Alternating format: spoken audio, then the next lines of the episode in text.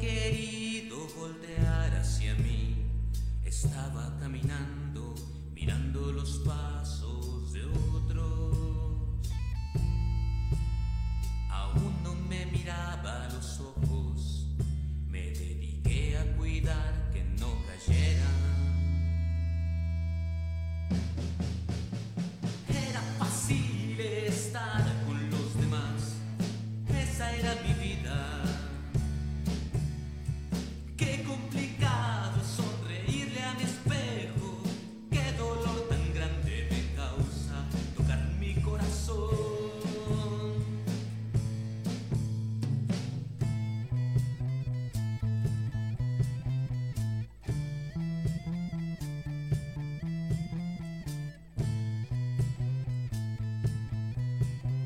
Parece que los demás se han perdido, parecen necesitados de alguien incondicional, pero en realidad están bien, están con ellos mismos. Ya no miraré apariencias, ni seguiré perdiendo mi nombre. Era fácil estar con los demás, esa era mi vida.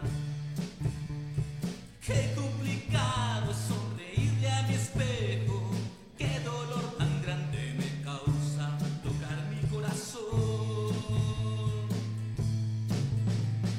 Era fácil estar con los demás, esa era mi vida. ¡Qué complicado sonreírle a mi espejo! ¡Qué dolor tan grande me causa tocar mi corazón!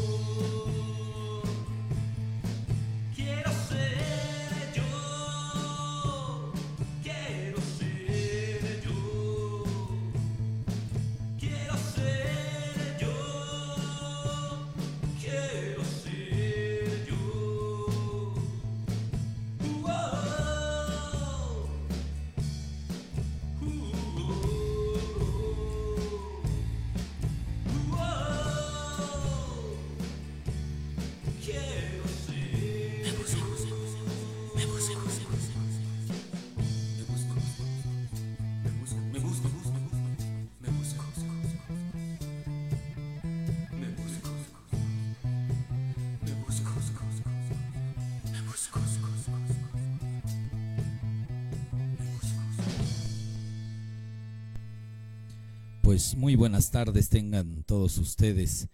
Ya estamos aquí en este martes, martes quince de septiembre, ¿verdad? Conmemorando nuestra independencia. Lo más probable es que estén en casa, eh, pro, quizá eh, con algunos familiares, algunos conocidos, vecinos. Pues un saludote les mandamos a todos ustedes que están de alguna o de otra manera festejando o haciendo los preparativos, ¿verdad? Como que no podríamos dejar pasar quizá esta, esta, pues esta fecha. Que bueno, hay muchas críticas respecto a lo que en realidad uno podría estar o no festejando, pero pues bueno, no es el tema de conversación en esta tarde de Charlando con Sofía. Así es que a todos los que nos van escuchando, todos los que nos han permitido estar eh, entrando a, a su casa, entrando ahí a sus hogares, pues tenemos un tema muy, muy importante, un tema pues padre, ¿verdad? Podríamos decir. Y pues eh, desde luego estamos haciendo esta, esta inicio de nuestro programa Charlando con Sofía, desde Xalmimilulco Radio. Y como cada semana, un saludote a nuestros patrocinadores, quienes hacen posible el, el que podamos tener todos estos espacios. Así es que al Instituto de Belleza Mansur le mandamos un saludote hasta allá, a Huejotzingo, que pues ya, como junto con otras escuelas, ha iniciado sus clases. Y desde luego a la Academia de Filosofía y Humanidades Tlanemactilistli, también agradecemos por promover estos espacios que junto con Xalmimilulco Radio hacen posible el que nosotros estemos hasta sus hogares por medio de las redes, por medio de esta maravilla que es el Internet. Así es que, pues bueno, de entrada fíjense que quisiera, quisiera este, mencionar que la canción que escuchamos se llama Me Busco, nada más ni nada menos que de la banda de rock de Tlanemactilistli, Rock Sofía, Tocando Ideas, una canción del autor David Téllez Ramírez, y que la elegimos muy, muy de acuerdo con el tema que vamos a tratar, que vamos a, a, a comentar el día de hoy. Así es que si nos estás escuchando, amigo, amiga, te invito a que pues, puedas ir interactuando en la medida de las posibilidades. El chiste es que en estos minutitos podamos ir entretejiendo una reflexión juntos, dado que estamos aquí charlando con Sofía. Y la pregunta probablemente que tiene que surgir es que vamos a concentrarnos en esto que decimos nuestro yo, nuestro ser. Eh, desde la cuestión psicológica, incluso podríamos decir la llamada personalidad. Entonces surge una primer pregunta, una primer pregunta que nos podría empezar a reflexionar. A ver, cada vez que pienso en mí, cada vez que yo pienso, cada vez que soy consciente de algunas cosas, o cuando incluso me preguntan quién soy yo, o cuando yo mismo me pregunto quién soy, ¿cuál es esa respuesta? Hay un clavado hacia el interior nuestro y, y buscamos encontrar ese ser que es cada uno de nosotros, porque podemos darnos cuenta que cuando aparentamos o cuando no decimos eh, con sinceridad lo que pensamos, no actuamos con honestidad, no somos leales ante algunas situaciones, podríamos decir que entonces a veces nos disfrazamos, mentimos, engañamos. Eh, hay quienes afirman que podemos engañar a todo mundo, menos a Dios y a nosotros mismos. Eh, por otro lado, se nos dice que sí, también nosotros mismos intentamos o incluso logramos engañarnos. Eh, la pregunta es, ¿quién soy yo? La canción... Pues en esta búsqueda nos dice ahí el cantautor David Téllez que eh, quizá en algún momento es fácil estar con los demás. El, el poderte mirar al espejo, preguntarte, como dice también otra canción, si ese que está ahí enfrente eres tú, ¿cómo sabemos que eso con lo que me topo soy yo? ¿Yo soy mi cuerpo o yo soy aparte de mi cuerpo? Cuando veo mi cuerpo, ¿me veo a mí o me doy cuenta o tengo esa sensación o esa percepción de que pues si bien ahí está mi cuerpo, pero hay algo, otra realidad que habita ese cuerpo? Eh, no sé, ajá, quisiera plantearles desde esta, esta perspectiva e irlos invitando a que nos pudieran mandar cuál está siendo esa, esa reflexión. Y probablemente la pregunta que surge, la pregunta obligada, es que a aquello que yo digo que soy, ¿lo soy realmente? ¿O solamente se refiere a una serie de ideas que esas ideas me hacen creer que soy eso que digo que soy? Ahora, lo que yo soy, ¿lo puedo definir, lo puedo expresar, lo puedo plasmar? Hay palabras, hay frases en las que yo podría completamente manifestar al cien por ciento, en total plenitud, aquello que soy, o nos encontramos con cierta dificultad. Pues pensando en esta canción, escuchando esta canción y lo que la letra nos dice, nuestro queridísimo David, eh, nos hace reflexionar. En la, en, en, precisamente ayer que la, que la estaba escuchando, eh, estaba pensando para hoy, ajá, el poder compartir, bueno ya durante toda la semana, ¿verdad? Pero el poder compartir eh, este, es, este espacio de reflexión que hoy es como tener esa conciencia de qué es aquello que yo digo que soy. Ajá. Hay una realidad independiente de lo que piense de mí.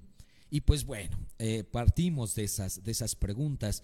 Les mandamos un saludote a todos nuestros amigos y amigas que nos están siguiendo, que nos están escuchando.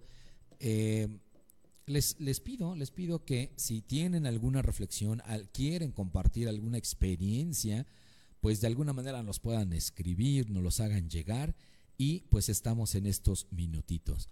Si nos estás escuchando, te agradezco muchísimo que probablemente en lo que estás haciendo algunas otras actividades o eh, directamente estar poniendo atención a, a este tu programa, Charlando con Sofía, te agradezco mucho, dado que, pues bueno, el, el, el que nos permitas eh, ir entrando, ajá, ir entrando en... en eh, con algunos pensamientos para ir logrando tu propia reflexión. Para nosotros es importante, es importante que podamos buscar estos espacios y que por medio de estos espacios, de alguna manera, podamos ir contribuyendo en una reflexión, y qué mejor que la pudiésemos hacer todos juntos. Así es que, pues amigo, amiga, te invito, te invito a que me puedas escribir, me puedas compartir ajá, eh, esta reflexión tuya respecto a lo que uno es. Y bueno, quisiera que nos pudiésemos ayudar, como les platicaba la, la vez pasada, eh, tengo a, este, aquí nos vamos a ayudar del, pues de algún, como la síntesis, la, la propuesta, la presentación, sobre todo que nos hace eh, Tom Butler Bowdon eh, con algunos filósofos en sus, en sus propuestas, y la idea es ir compartiendo contigo algunas ideas de algunos, de algunos filósofos. Y en el caso de hoy, como para tratar de contestar esto del ego, del yo, de, de aquello que somos, pues tenemos a nada más y a nada menos que un filósofo eh, eh, inglés, ajá, contemporáneo, nacido en mil novecientos sesenta y ocho, ajá, Julian Baggini. Ajá, este, este filósofo, Eh, pues podríamos pensar, bueno, funda una, una revista específicamente de, para filósofos, una, una revista eh, que, que se llama The Philosopher's Magazine. Entonces, eh, en esta revista él, él lo que va haciendo es tratar algunos temas que son de sumo, de sumo interés, y pues nos regala algunas de, de sus obras. Ajá, entonces, este, por ejemplo, tiene una que se llama El cerdo que quería ser jamón y otros noventa y nueve experimentos para filósofos de salón, esa es una. Más allá de la noticia, la filosofía detrás de los titulares es otra. Y una que vamos a estar eh, precisamente citando aquí y que tiene que ver con, eh, pues con, con, con tratar de... de tener una línea para poder reflexionar sobre esto. Entonces, este de Baggini nos dice que hay una trampa del ego, ajá, es decir, en ese yo. Y quiero citar entonces lo que nos dice como para que arranquemos con esta cuestión. Dice que muchos creen oponerse a la idea del yo como una construcción, porque parece que implica que no es real. Pero es evidente que las construcciones pueden ser perfectamente reales. Ya desde aquí nos está lanzando esto, que aquello que llamamos yo, ese ego, eso que decimos ser, es fruto de una construcción.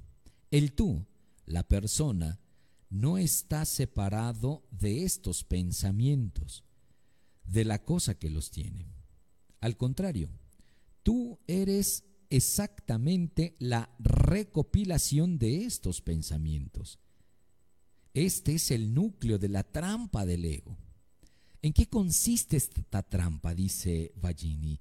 La trampa consiste en crear algo que produzca un fuerte sentimiento de unidad y singularidad, a partir de lo que en realidad es una secuencia confusa y fragmentada de experiencias y recuerdos en un cerebro que no tiene centro de control. La cuestión es que la trampa funciona. no existe una sola cosa que abarque el yo, pero necesitamos funcionar como si existiera. Entonces, a ver, resulta, de entrada ya nos está diciendo Baggini que no hay, no hay un centro en el ser humano a partir del cual digamos quiénes somos, sino más bien, más bien, eh, nos dice que esta trampa consiste en crear algo que produce un sentimiento de unidad. Ajá. Si nosotros tratamos de poner un ejemplo, podríamos pensar en un río. Ajá. En un río, como lo decía este filósofo también Heráclito, eh, no es el mismo río nunca, dado que está todo el tiempo cambiando. Lo único que prevalece es el constante cambio. Imaginemos entonces un río. En ese río están pasando el, el agua, está pasando el agua, está pasando el agua. No hay algo estático. Todo, entonces, ah, tenemos la sensación, los seres humanos, de creer que somos algo, de creer que somos en unidad algo. Pero, en realidad, esa es una trampa, dado que cuando nosotros entramos hacia nuestro interior, de lo que nos vamos a dar cuenta es de sensaciones, de ideas. Nos vamos a dar cuenta de pensamientos, de cosas que están pasando continuamente. Quisiera pensar en este momento, eh, en, el, en el siguiente ejemplo, la, la película, las películas. O quizá algo cercano, ¿recuerdan ustedes los dibujos animados, las llamadas caricaturas?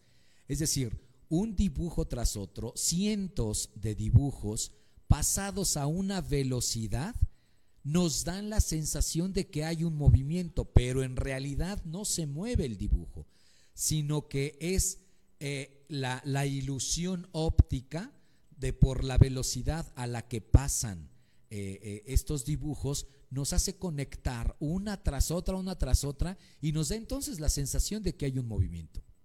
Más o menos Baggini nos dice de esta manera, lo que nosotros decimos que somos, en realidad no lo somos, porque cuando decimos lo que somos, en el momento que lo vamos diciendo, vamos dejando de ser eso que habíamos pensado cuando nos preguntaron. Espero, espero poder eh, ir compartiendo con ustedes y no, no, no enredarlos en, en, en, este, pues, en, en este tema, ¿sale? Entonces, a ver, viene la pregunta, ¿nosotros somos la misma persona de cuando éramos niños?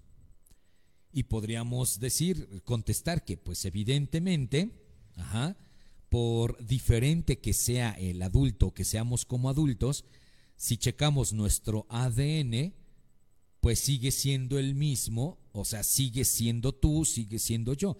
Nuestro A D N sigue siendo el mismo, por lo tanto ahí en ese aspecto diríamos, pues somos, seguimos siendo las mismas personas. Ahora, la persona que eh, lamentablemente padece un, eh, una enfermedad, no sé, supongamos el Alzheimer, ¿no?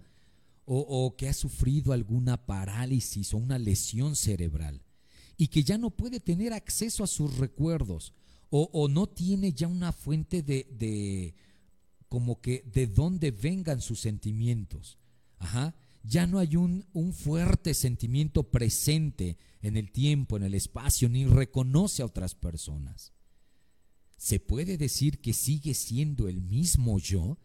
Es decir, es ese yo antes de la enfermedad, ese yo antes del, del accidente. Hoy va, vamos a imaginar, ¿no? Acá, aquel, aquel hijo que se topa con la desgracia, eh, que su papá sufrió un accidente y no lo reconoce, no sabe quién es, no sabe dónde nació, simplemente está tratando de funcionar. No hay esos recuerdos, no hay esa historia. La pregunta entonces, ¿sigue siendo esa misma persona que era antes, cuando ya no recuerda, cuando ya no reconoce? ¿Se podría decir que sigue existiendo ese mismo yo? Ahora, ¿de, de dónde procede esta, esta yo-edad, vamos a llamarle así, este yo que tiene que ver con los, el correr de los años? ¿De dónde procede? ¿Es real? ¿O, lo poníamos ahí en el flyer, una mera ilusión creada por el cerebro y el cuerpo? Ahí estamos entrando de lleno a este tema. ¿Ese yo, ese yo es una ilusión? Ajá, ¿o es real? Y bueno, aquí eh, es importante, nos plantean nuestros autores, que podamos recordar la propuesta de un filósofo contemporáneo, ajá, más bien dicho, un, un filósofo eh, de, la, de la modernidad, no contemporáneo, sino de la modernidad, David Hume. Entonces, para este Baggini lo va a citar a David Hume, que, que es un filósofo que, que, que afirma que la, la manera en que podemos conocer es a partir de la experiencia. El conocimiento que tenemos, dice David Hume, es a partir de lo que captamos con nuestros sentidos. No hay nada en la mente que antes no haya pasado por nuestros sentidos. O lo escuchamos, o lo vimos, eh, o tuvimos esas sensaciones, esas impresiones. De hecho, lo llama David Hume. Fíjense, David Hume, respecto al conocimiento, nos va a decir que eso que llamamos ideas las divide en dos. Unas son las impresiones y otra cosa son las ideas. Es decir, cuando yo toco algo, cuando yo veo, huelo, saboreo algo, esa sensación llega a mi cerebro y es captada. Si hoy estoy recordando el helado que hace un mes estuve saboreando, ese recuerdo ya no es una impresión. Para David Hume, ese recuerdo ya es una idea. En otras palabras, las ideas son los recuerdos de las sensaciones, pero ya no existen. Existe el recuerdo y hoy podría tener ese recuerdo y asociar incluso con alguna sensación de esa idea, pero no estoy teniendo en este momento la experiencia de ese helado. La tuve en su momento, tuve esa sensación y se quedó en mi recuerdo. Y a eso le llamamos una idea. Es decir, en el, en el presente, en el presente lo que tenemos son sensaciones. En este momento probablemente si me estás escuchando y estás haciendo alguna otra cosa, ajá, cuando me escuchas o cuando estás, te levantas, te sientas, lo que estés haciendo, vas teniendo sensaciones. La idea de que me estabas escuchando, la idea de lo que te estaba diciendo al principio del programa, la idea de lo que sentiste ayer cuando besaste a tu hijo, es eso, es una idea y está en un recuerdo, pero ya no existe. David Hume dirá, pues lo, lo único que existe es este presente, porque tanto el pasado como el futuro son las ideas que tuvimos o que tenemos de aquellas impresiones que existieron antes. David Hume dice lo siguiente: en cuanto a mí, siempre que entro en lo más íntimo de lo que llamo yo mismo, siempre me encuentro con una determinada percepción u otra, de calor o frío, de luz o sombra, de amor u odio, de dolor o placer, de color o sonido, etcétera. Nunca, dice, doy con mí mismo, ¿ajá?, como algo distinto de esas percepciones. Es lo que planteábamos ahorita al principio. Cuando trato, dice David Hume, cuando trato de, de entrar en mí mismo, eh, eh, eh, conectarme con, con, conmigo mismo, dice David Hume, lo, no, no encuentro aún mí mismo, sino que me encuentro con una serie de pensamientos, con una serie de percepciones, incluso de sensaciones. Eh, esta conocida este, idea de Hume es que entonces no existe un yo o, o un alma unitario y sólido. Al contrario, desde esta perspectiva de, de, de Hume, podríamos decir que somos un haz, ajá, de percepciones, es decir, un conjunto dinámico de percepciones, pasajero pues, que cambian constantemente.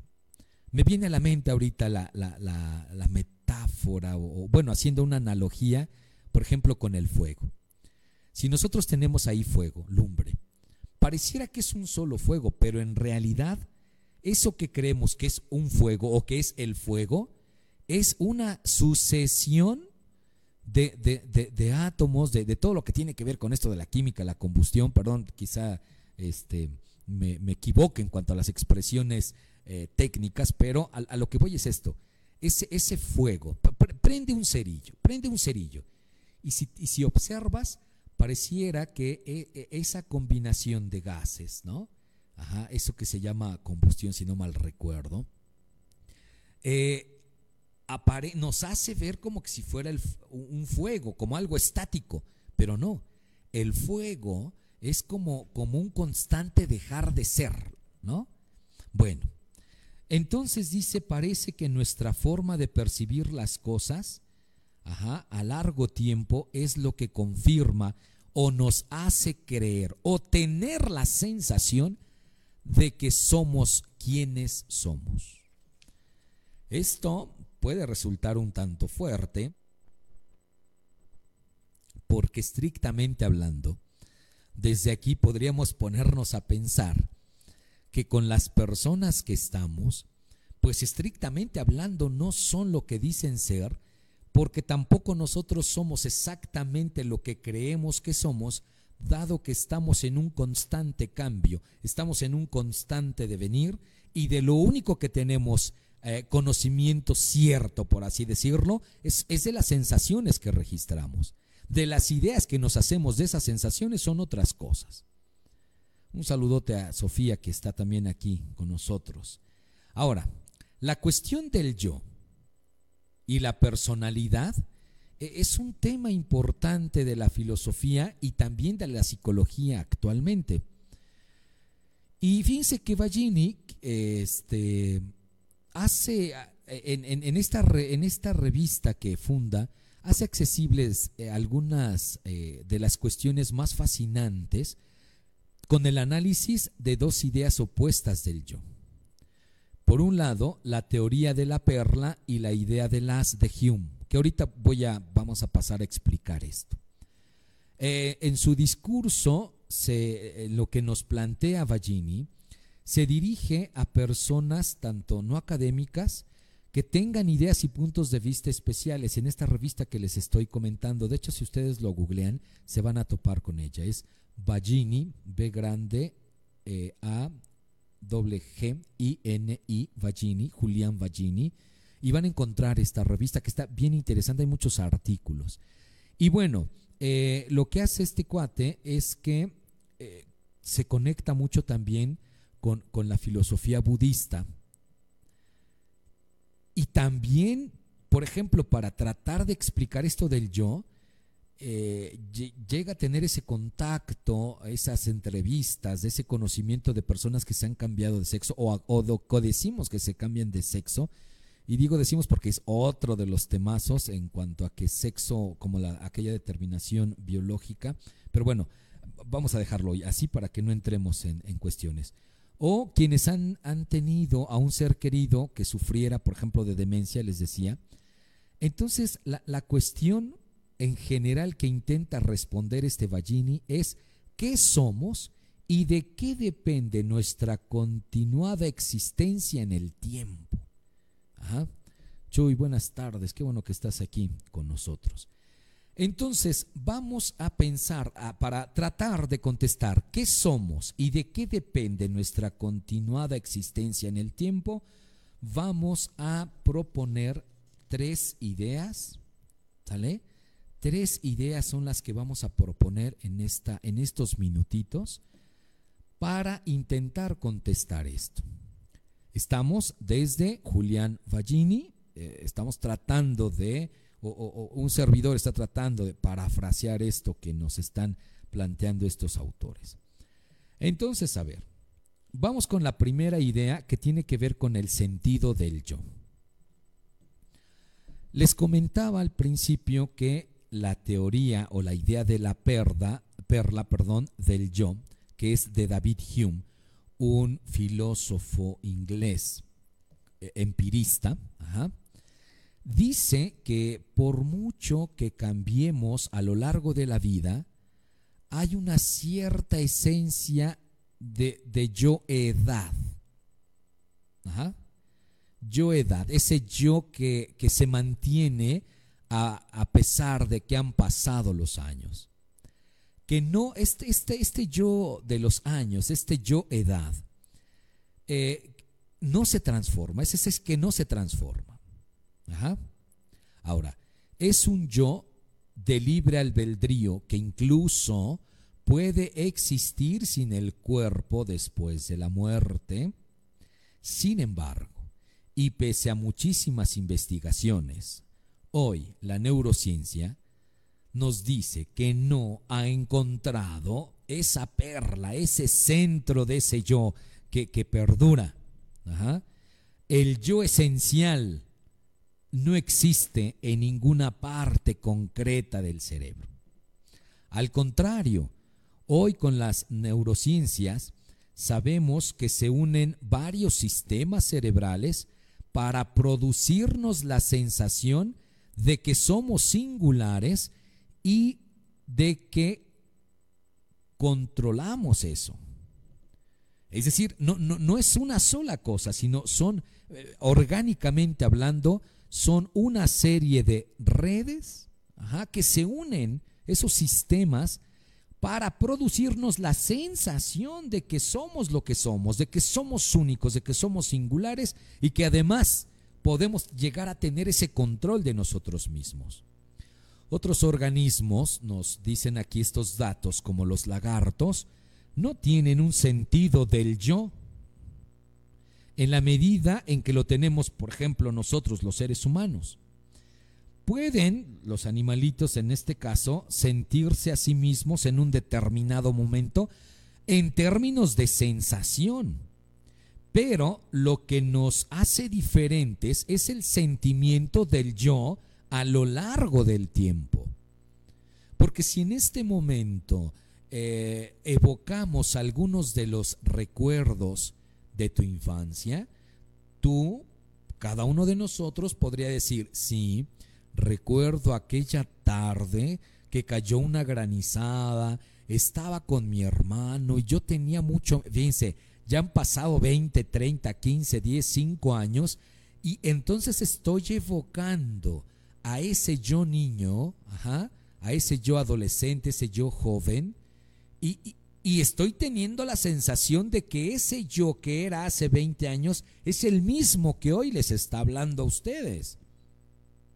Entonces, eh, puede, pueden sentirse eh, en este momento quizá un poquito, a, a lo mejor como confundidos, eh, porque a mí me confunde todo, todo esto, eh, ¿no? O sea, me confunde mucho. Poseemos entonces yo autobiográficos, ¿no? Es decir, poseemos un, un, un, un yo que, que parece que tiene toda una historia, y hasta eso no toda. ¿Quién de nosotros recuerda exactamente todos y cada uno de los cientos o miles de días que has vivido? No. Entonces estos yo autobiográficos que, que pueden crear una historia, ¿eh? Una historia compleja y exquisitamente detallada a partir de nuestras experiencias. Y aquí me detengo un poquito, ¿eh? Somos los seres humanos, eh, no sé si más de este lado de nuestra cultura, como que muy románticos, muy románticos en cuanto a la idea de hacernos de historias. Somos bien aferrados a nuestros recuerdos, somos bien aferrados a nuestras historias. Nos apropiamos de esas experiencias pasadas y pareciera que entonces esas ideas, de esas sensaciones en el pasado, es lo que forma la columna inquebrantable de eso que somos. Cuanto mayores nos hacemos, explica este de Baggini, menos capaces somos de identificarnos de verdad. Con seguridad, con nuestros yo pasados. Nuestros pensamientos y acciones son tan inescrutables, o sea, de, de difícil acceso, como los de los extraños o más. Al mismo tiempo, Cada uno tenemos un sentimiento del yo-edad, ese yo que perdura este, durante los años, que parece que es notablemente duradero, porque así lo tenemos. Charlando aquí con Sofía, nos dice algo de Voltaire. El cerebro humano es un órgano complejo, con el maravilloso poder de lograr que el hombre pueda encontrar razones para seguir, seguir creyendo lo que él quiere creer. Vámonos con esto.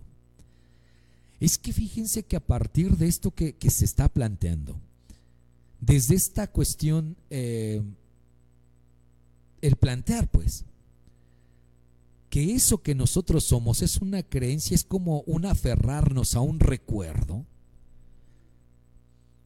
Imagínense cuando queremos que el otro sea como yo quiero que sea, qué lejos. ¿Qué súper lejos estamos de pretender que alguien se mantenga en su ser, en su yo, siendo lo que un día fue? Lo que un día fue no será, cantaba José José, recuerda. Lo que fue fue, lo que yo fui fui. No puede, o sea, es ese... impactante descubrir en este momento que estamos bien aferrados a lo que nosotros quisimos ser en su momento, que no pudimos ser y que probablemente no podremos llegar a ser. Pero quizá lo más loco de esto, amigos y amigas, es que pretendamos que el otro se muestre tal cual es. La pregunta es ¿cómo? Si no hay un yo, desde esta reflexión desde luego, si no hay un yo como completamente auténtico, sino la construcción, la construcción de esta idea, de este sentimiento, porque a lo mejor ni siquiera una idea bien como tal, sino el sentimiento fuerte que tenemos de unidad. Es posible entonces que no seamos la persona que éramos hace treinta años, pero... si conservamos un sentimiento de yo a lo largo de la vida. Entonces, a ver, pareciera que aquí se están asomando estos principios.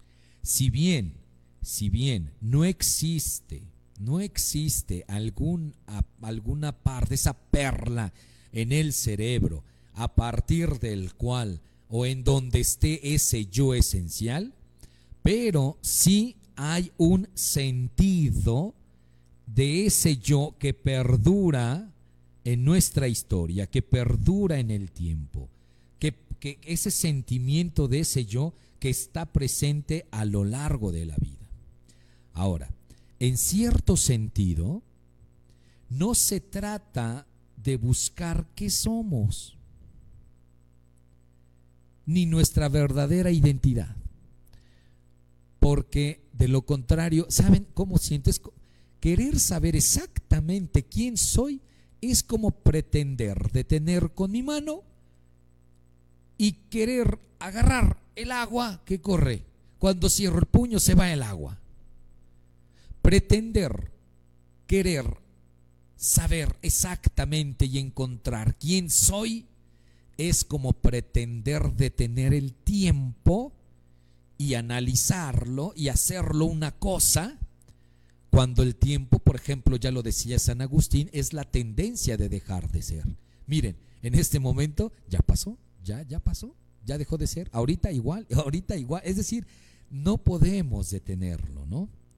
Entonces, quizá, quizá podemos empezar a consolarnos con la idea de que no se trata, no se trata de buscar qué somos, como tratando de buscar esa perla, ¿no? De esa esencia de lo que realmente somos.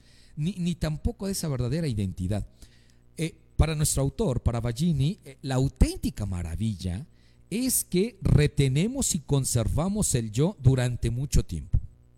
Ahora, algo que desde mi perspectiva pudiese agregar en este momento es que somos conscientes de ese yo que no puede ser atrapado. Y quizá, quizá, desde mi particular perspectiva, En esencia, el ser humano es ese ser consciente que es capaz de darse cuenta que no hay un yo puro, estático, dentro de sí. Baggini hace, hace referencia a, a, un, a un neuropsicólogo clínico llamado Paul Brooks, que, que trabaja con enfermos que sufren lesiones cerebrales, por, ya sea por accidentes de tráfico, ajá, eh, o por algún, otra, alguna, algún otro tipo de lesión o alguna enfermedad. Pero fíjense que este Brooks observa lo frágil que es el sentimiento de ese yo del que estamos hablando, asentado como está en lo correcto, en el correcto funcionamiento del cerebro, pero también, ajá, es decir, a ver, hay un yo y ese yo está asentado como está en el correcto funcionamiento del cerebro, el cerebro está funcionando bien, pero también señala que incluso cuando uno de los hemisferios de este se encuentra dañado, lo que afecta la memoria y otras funciones, la mayoría de las personas siguen teniendo un sentimiento unificado del yo. Este movimiento hacia el autosentimiento es de una fuerza increíble y por una muy buena razón. No podemos funcionar como animales sociales sin que nosotros nos veamos y veamos a los demás como yo distintos. Fíjense que de hecho, si el yo se encontrara solo en una parte del cerebro, esa idea de la perla que, que nos presenta Hume, eh, cualquier mínima lesión cerebral, en este caso, en esa parte, pues entonces destruiría ese sentimiento del yo. Es decir, científicamente está comprobado que personas que en algún momento tuviesen, tuviesen este, alguna lesión cerebral, sigue habiendo ese sentimiento de ese yo. Ahora, sin embargo, si, si el sentimiento del yo no es un compuesto de elementos o, o no es una interacción de, de diferentes partes, es más probable que se pueda superar cualquier trauma que sufran esos componentes y cualquier destrucción que de ellos se produzca. En otras palabras, ese sentimiento fuerte del yo, a nivel psíquico, podríamos decir, es incluso mucho más fuerte y llega a sobrepasar la estructura misma cerebral. A- aunque el cerebro sufra lesiones graves, estamos constituidos para crear constantemente un sentido narrativo del yo. Todo, ¿en, en qué, ¿A qué nos referimos con ese sentido narrativo? Todo el tiempo nos estamos hablando a nosotros mismos. Todo el tiempo nos estamos hablando. Y a veces nos regañamos, y a veces nos animamos, o a veces también nos autosaboteamos y, y nos tratamos de lo peor, pero también a veces nos engrandecemos. Es decir, ese, ese sentimiento de, de, de, de estar en esa unidad conmigo mismo, me hablo conmigo mismo y, y, y no me siento separado de mí. Fíjense que el, el filósofo Derek Parfit define la personalidad de la siguiente manera, y esto es algo que podríamos entonces apuntar. Ajá. Como él dice que, que la personalidad es como la posesión de conectividad y continuidad psicológica. Ahora, la trampa del ego, nos va a decir Baggini, aquí está. ¿En qué consiste esa trampa? Esa trampa es la creación por parte del cerebro y del mismo cuerpo de un fuerte sentimiento de unidad y singularidad, a partir de lo que en realidad es una secuencia confusa y fragmentada de experiencias y recuerdos. Esa es la trampa. Nuestro cerebro funciona de tal manera que nos hace creer que hay una unidad y singularidad de lo que en realidad es una secuencia, como una película, de una serie de recuerdos, de ideas, de percepciones. Ajá, que están en constante fluir.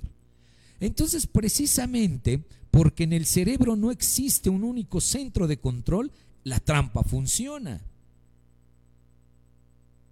A eso se refiere con el sentido del yo. Ahora, ¿qué somos entonces? Vamos a apurarnos porque ya estamos aquí. Eh, siempre el tiempo, ¿verdad?, nos, nos, nos limita. Un saludote para todos los que se están conectando, quienes nos están este, siguiendo, quienes nos escuchan.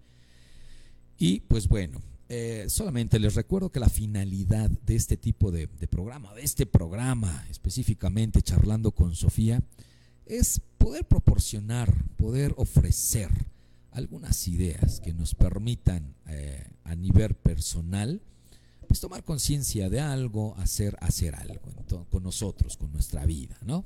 Bueno, ¿qué somos? ¿Qué somos? Si el yo no tiene un verdadero centro, ¿se puede aún decir que la persona posee un carácter? Baggini cita una serie de experimentos psicológicos que apuntan a que nuestra confianza en el carácter, en eso que somos, que incluso algunos, eh, sobre todo psicólogos, identifican carácter con personalidad, dirán que entonces es, esta serie de, de, de experimentos psicológicos nos van a decir que ese carácter, eso que somos, no tiene base ajá, eh, eh, firme, y una base firme en lo biológico, sino más bien en el entorno. Es decir, que el entorno puede incidir mucho más en lo que hacemos. Ustedes recordarán un ejemplo eh, sobre los famosos experimentos de obediencia y de autoridad de este cuate que se llama Stanley Milgram, que de hecho hay una película, chéquenla por ahí, ¿no? Eh, recuerden que aquí las personas, ajá, las personas aplicaban, se les pedía que aplicaran de manera consciente descargas eléctricas a otros. Ajá. Es decir, a ver, ellos entraban ahí a donde se hacía el experimento y le decían, eh, eh, del otro lado hay una persona que te va a ir respondiendo algunas cosas, unas preguntas que se le hagan. Cuando tenga las respuestas incorrectas, tú le darás una descarga. En realidad no existía estas personas que eran lastimadas, pero se le hacía creer al que entraba a este experimento que él iba a administrar una descarga eléctrica. Y entonces lo que hacían era obedecer, aún siendo conscientes de esas descargas eléctricas, que sabían que le hacían daño a quienes las recibían, simplemente como para complacer a quienes dirigían el experimento. En todos los demás sentidos, los sujetos eran individuos normales y considerados, pero resultaba que conseguir la aprobación era más importante que la compasión por otras personas. En el, hay otro también, un experimento de, de, este, de la cárcel de Stanford. Aquí el encargado fue Philip Zimbardo. Simulaba durante cinco días el entorno de una prisión. Fíjense que al cabo de un solo día, de un solo día, estudiantes universitarios normalmente así como que afables, buena onda, estaban ya dispuestos a actuar de forma despiadada con quienes tenían bajo su control. A ver, la, la vida humana nos proporciona plantillas o posibilidades de ser cualquier cosa en cualquier momento. Esto es lo que dice Zimbardo a Baggini. Ajá. Es decir, si nosotros somos como somos, ha dependido mucho en los escenarios en los que hemos en la vida eh, se nos han puesto. Probablemente otros que son diferentes a nosotros en nuestro mismo escenario, probablemente tendrían más o menos la misma respuesta. A ver, entonces, quisiera que pasáramos pues a lo siguiente. Según el filósofo William James, en esto de tratar de pensar que, quiénes somos, ¿no? ¿Qué somos? Eh, observa lo mucho que el entorno social nos determina. La familia y los amigos nos hacen lo que somos. ¿Qué decimos desde nuestra filosofía popular? Dime con quién andas y te diré quién eres. Porque que con quien lobos anda, aullar aprende, ¿no? A, al vivir con otros, asumimos su visión del mundo, ¿no? Y, y ellos también la nuestra. William James señalaba eh, que, que el modo de vestir, por ejemplo, se convierte en parte de nuestra identidad. Lo mismo puede decir de la casa, el coche y cualquier otra pertenencia. Un filósofo, compañero de Baggini, se preguntaba si el teléfono inteligente, con toda la información que hoy tiene sobre nosotros, es en cierto sentido parte de nosotros. Como que si fuéramos nosotros. O sea, el teléfono y yo somos uno mismo, dice la canción, ¿verdad? ¿Dónde, ter- dónde terminas tú y dónde empiezan los objetos que te rodean? Pareciera que los objetos con los que estamos cotidianamente en contacto llegan a ser parte de nosotros. Ajá. El lugar que ocupamos en el mundo es lo que define quiénes somos, es lo que sostiene Baggini, ¿eh? Las relaciones que constituyen nuestra identidad son las que tenemos con los demás, no las que mantenemos en la mente entre los pensamientos y los recuerdos. En otras palabras, somos una recopilación de todos los papeles que jugamos en esta sociedad. Somos una recopilación de todos y cada uno de los perfiles que tenemos, ¿no?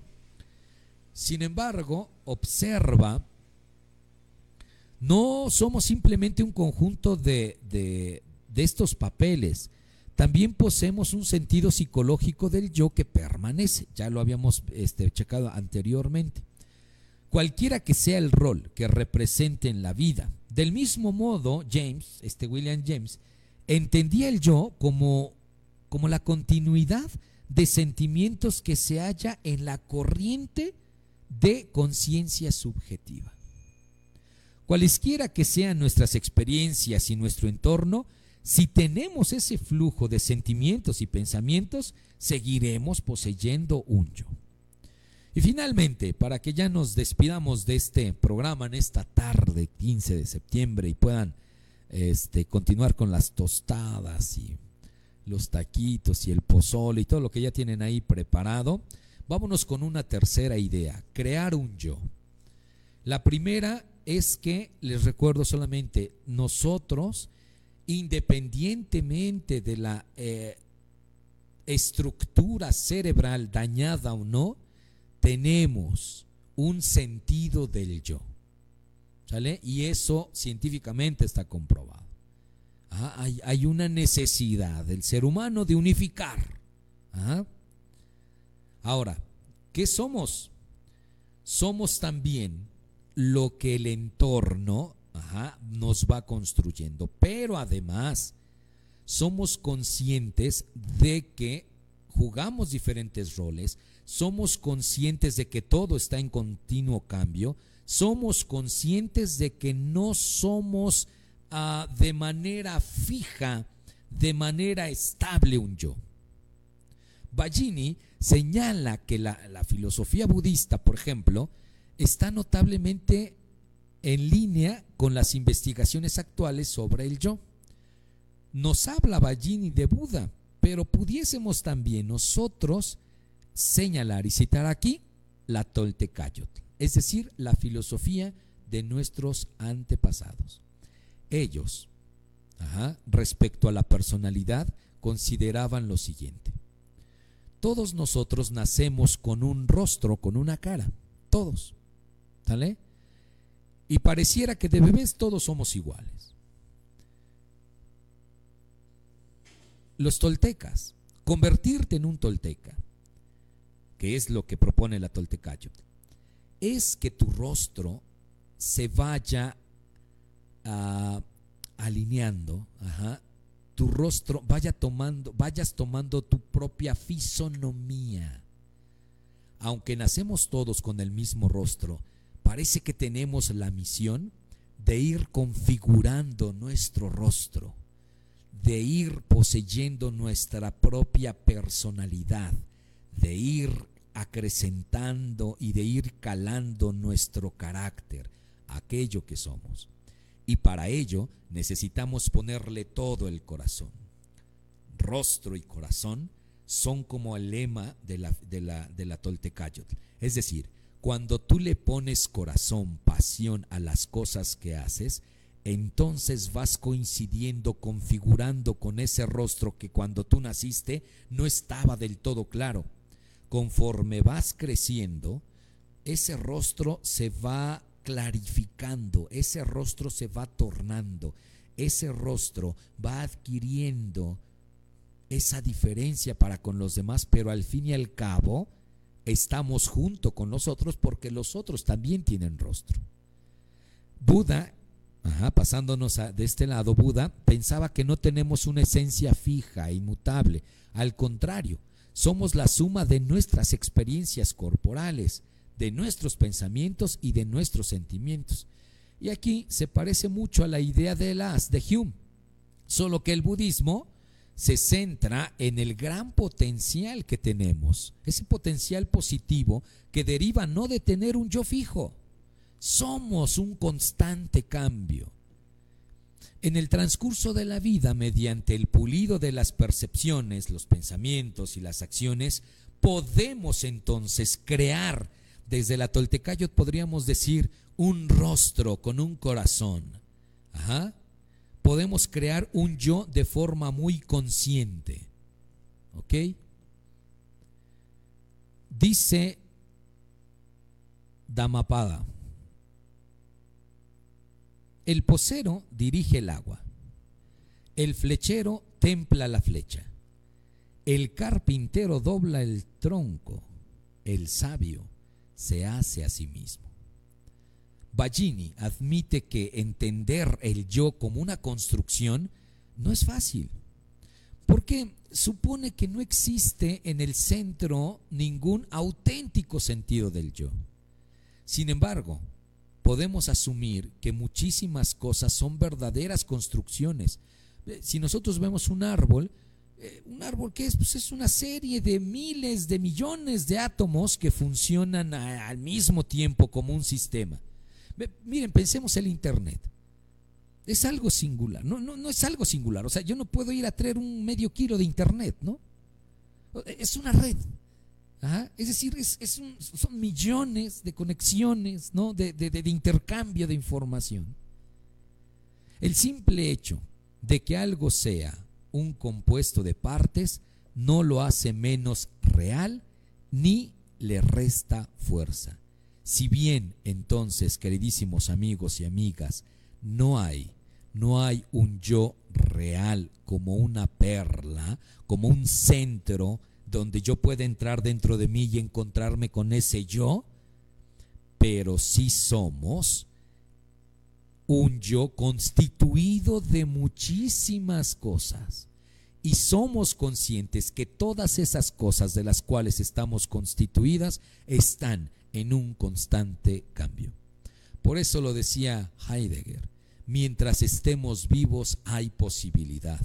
Solo hay una imposibilidad por las, para las posibilidades, y esa imposibilidad para las posibilidades es la muerte. Estamos vivos, es posible, es necesario entonces que quizá desde aquí podamos pensar qué tanto nos buscamos, qué tanto nos podríamos llegar a encontrar, pero teniendo en cuenta que hay un continuo fluir en eso que somos. No pretendamos, no pretendamos que los demás sean como nosotros queremos o decimos que debieran de ser, porque para empezar, ni siquiera uno tiene esa estabilidad de ser auténticamente lo que digo que soy. Imagínense estarse esperando a que el otro eh, sea lo que yo quiero que sea. Pues muchísimas gracias, su amigo y servidor Sergio Tellez Ramírez. Ya están los, este, por ahí la información sobre eh, los cursos que ya vamos a iniciar el próximo este, mes, ajá, uno de filosofía aplicada y otro sobre desarrollo de habilidades del pensamiento por medio de la filosofía. Así es que si te interesan, busca la página en Face, la Academia de Filosofía y Humanidades Tlanemactilistli, o también te puedes comunicar al dos dos siete, uno cero uno, nueve ocho uno siete para darte más informes.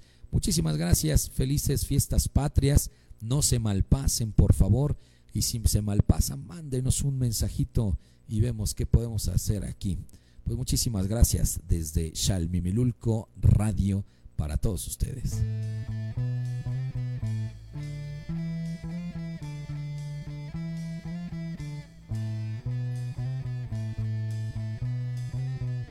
No había querido voltear hacia mí, estaba caminando, mirando los pasos de otros. Aún no me miraba a los ojos, me dediqué a cuidar que no cayeran. Era fácil estar con los demás, esa era mi vida. Qué complicado sonreírle a mi espejo, qué dolor tan grande me causa tocar mi corazón.